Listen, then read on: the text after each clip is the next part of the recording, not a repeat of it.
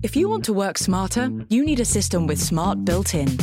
Workday has AI embedded into the core of the system to seamlessly support your workflow and deliver unprecedented adaptability. Workday, the finance and HR system for a changing world.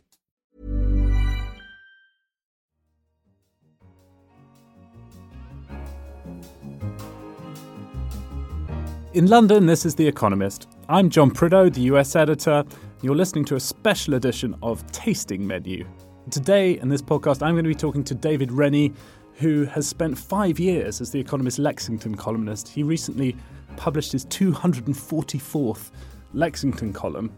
I thought this would be a good opportunity to ask him a few questions about what makes a good column, ask him to reflect a little bit on how American politics has changed in the time he's been covering it.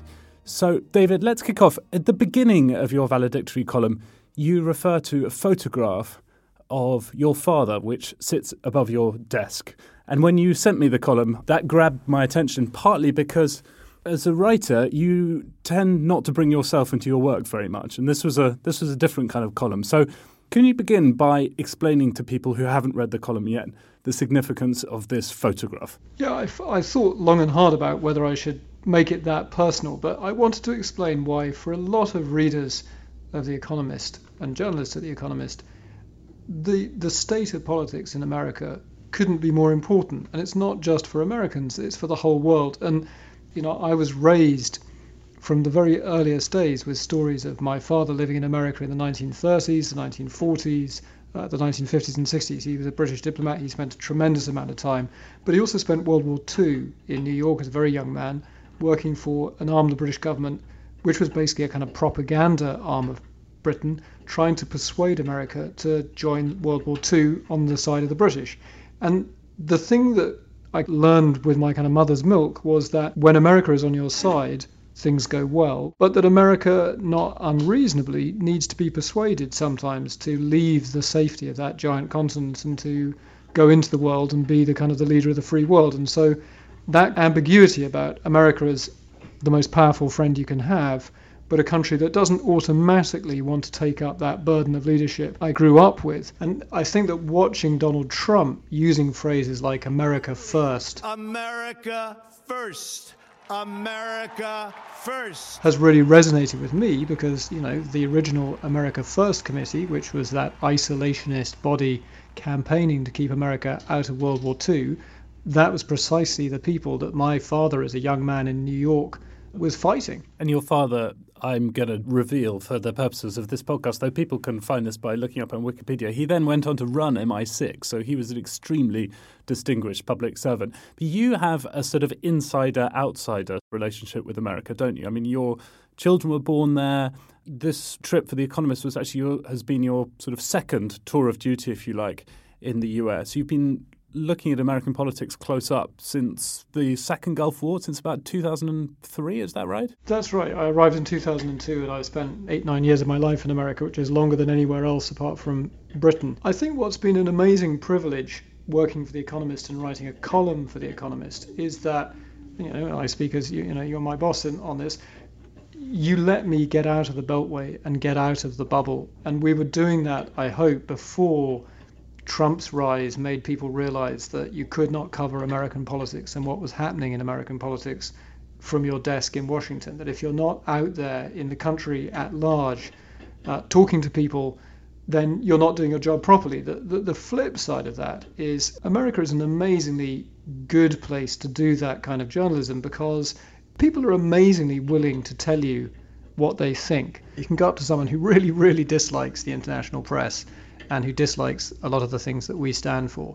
And you can say, you know, tell me what you just voted and why did you just vote and and they will mostly tell you and and we'll have a kind of really sort of candid conversation so that that's a tremendous privilege. Yeah, I would say one of the things as your editor that distinguishes you as a columnist from all the other columnists I read is you have an, an allergy, I can only put it as. It's a really strong aversion to staying in Washington and writing the column about the thing that everyone's talking about this week. Most of our conversations about your writing, you've often been in some sort of obscure airport and it's kind of four in the morning and uh, the amount of miles you how many states have you have you been to? Lexington took me to 38 states. I've been to 46 over all of the years i've been here. I mean i think in some ways donald trump has made journalism better in that way for everyone. I think that when i first covered american politics i mean i covered uh, one of the most boring elections in, in modern history, which was the 2004 presidential election, which was John Kerry versus George W. Bush's re-election. And you know, uh, American presidential elections, they're like pizza. You know, even when it's bad, it's okay.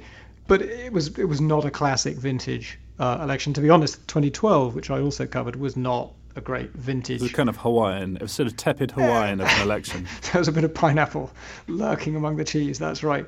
And I think at that point, when there was a kind of Groundhog Day feel to some of the campaign arguments about, you know, tax rates and things like that, particularly 2012, I guess, because it wasn't a war election, you could see a sort of phenomenon that the American political daily journalism often resembled kind of watching small boys playing soccer. You know, everyone chases the ball around in a kind of V-shaped formation, shouting "to me, to me, to me," and wherever the ball is, that's where everyone is. Because you know there was the daily news, you know, the gaffe that Mitt Romney had just made, and everyone was following that. Within 24 hours of touching down, he is now at the center of a firestorm, questioning whether London is ready to host these Olympic Games. Uh, my experience as an Olympic organizer is that there are always a few very small things uh, that end up going not quite right in the first day. and there was a sense that the immediate took priority over what was important. I think the good and bad thing about Donald Trump and his rise is I think that you're seeing a lot of journalism having to grapple with the very big questions about wow, people think things that we didn't realize that many people believed. We knew people were angry, we didn't know just how angry they were. We knew that voters were willing to take a risk on an outsider, but boy, they really are. And so I think that his rise, for good and ill, has forced a lot of journalists to, to think from kind of first principles just how did this country get into this very divided state.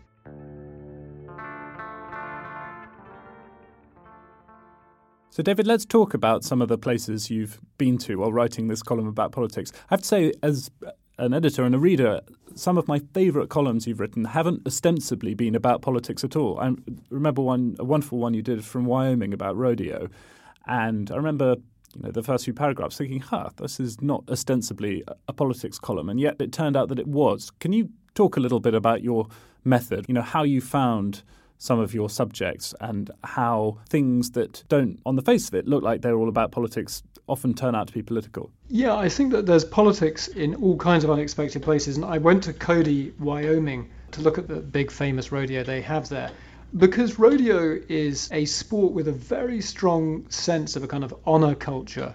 If you think that American individualism and rugged individualism and kind of self-reliance is an important element in the, particularly the conservative American mindset, and I think it is, rodeo turns out to be a surprisingly good place to see that because professional rodeo cowboys, uh, which is a small and uh, pretty tough bunch, they go from rodeo to rodeo and they put themselves through astonishing physical pain and damage for not very much money. And they have a very short season every year when they can make that money. Actually, the local senator, uh, Senator John Barrasso of Wyoming, uh, in pre political life was an orthopedic surgeon with a rodeo doctor's license. And he said to me once uh, when I interviewed him in the Senate, if you come to Cody in the rodeo season, I'll take you down into the chutes to meet the cowboys and, and meet the animals. And that was the most interesting bit. So Senator Barrasso took me down and I met his successors, these rodeo doctors. And these were guys coming in with the kind of injuries that if you and I fell off a ladder at the weekend and bust our shoulder and dislocated an elbow and the stuff that they were doing to themselves, you know, that would be a major crisis that would put us off work for a week and then we'd be kind of grumbling about it for six weeks. I'd be expecting a lot of sympathy at that point. Yeah.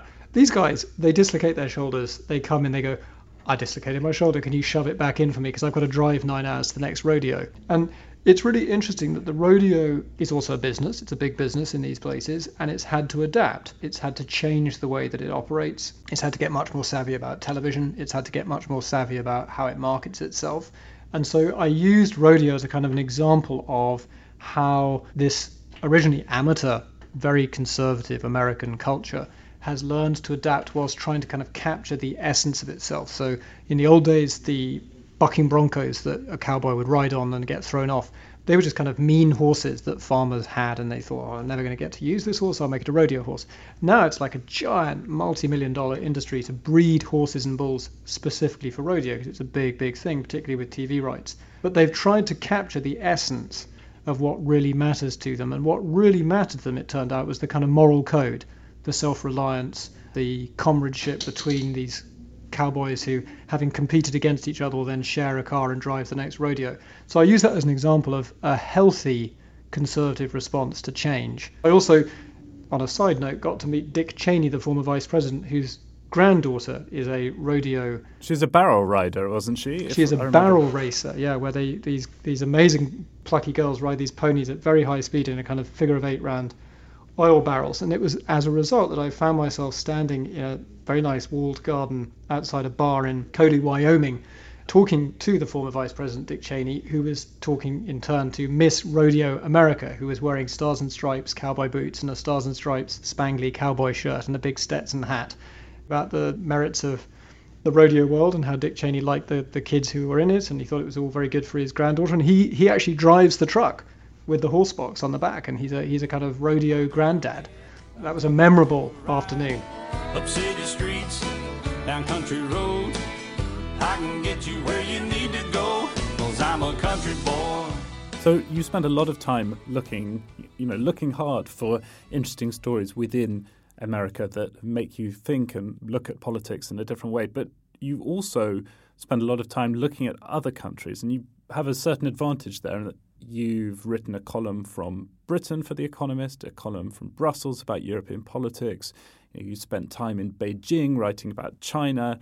And so I suppose if one of your themes has been finding often obscure stories in America that illustrate some interesting political point and give readers a kind of insight into what's really going on in American politics, another has been to look at American exceptionalism, but also the extent to which things that are going on in American politics right now are also going on in other advanced Western democracies. That's right, and and one of the big themes, you know, I mean, you you, you saw some very close advisors to Donald Trump, like uh, his former campaign boss, Steve Bannon, who was then his chief strategist, drawing explicit links between things like the vote to leave the European Union in Britain, Brexit, and the populist forces that were driving Donald Trump. And I think there is something to that. Uh, it's very striking that if you have spent the last decade, as I have, speaking to voters in the continent of Europe, speaking to them in Britain, speaking to them in the US, the complaints are often really strikingly similar about I don't feel that I recognize the country anymore.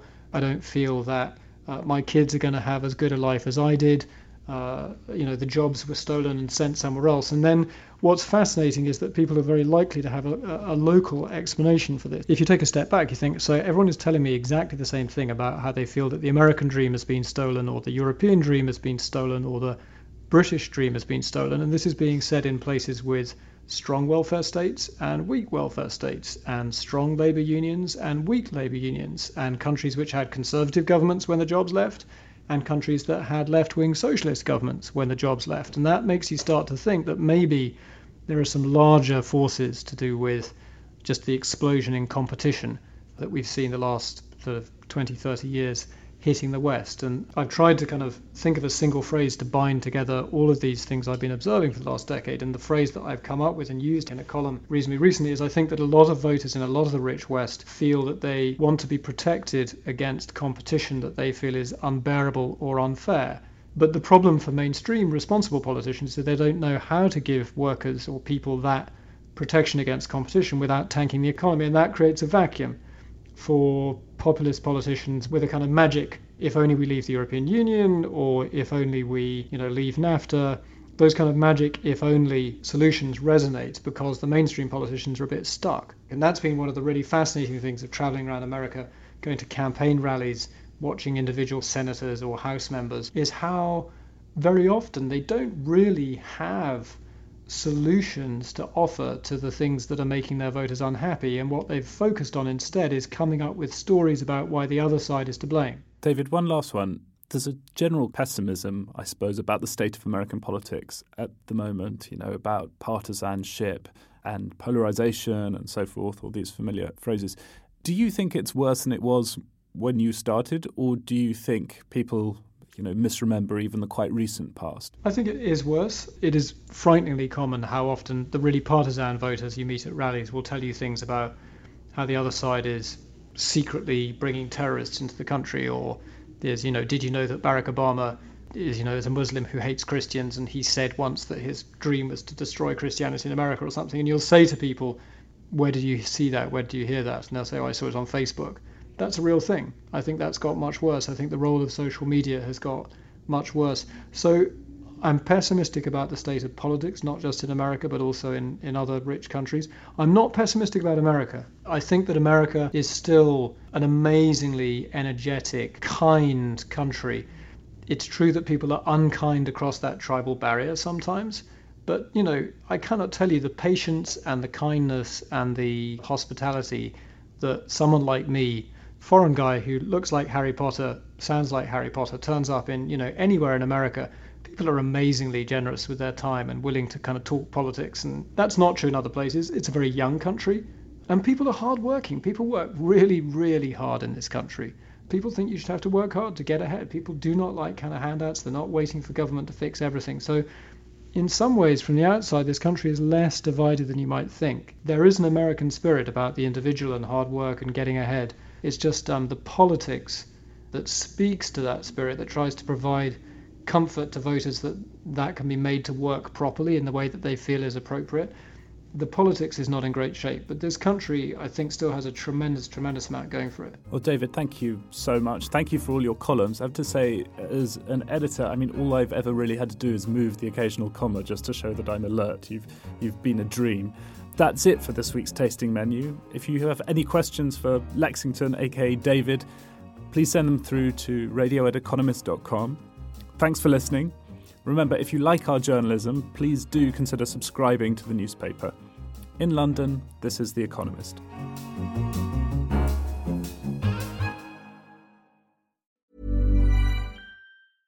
If you want to work smarter, you need a system with smart built in. Workday has AI embedded into the core of the system to seamlessly support your workflow and deliver unprecedented adaptability. Workday, the finance and HR system for a changing world.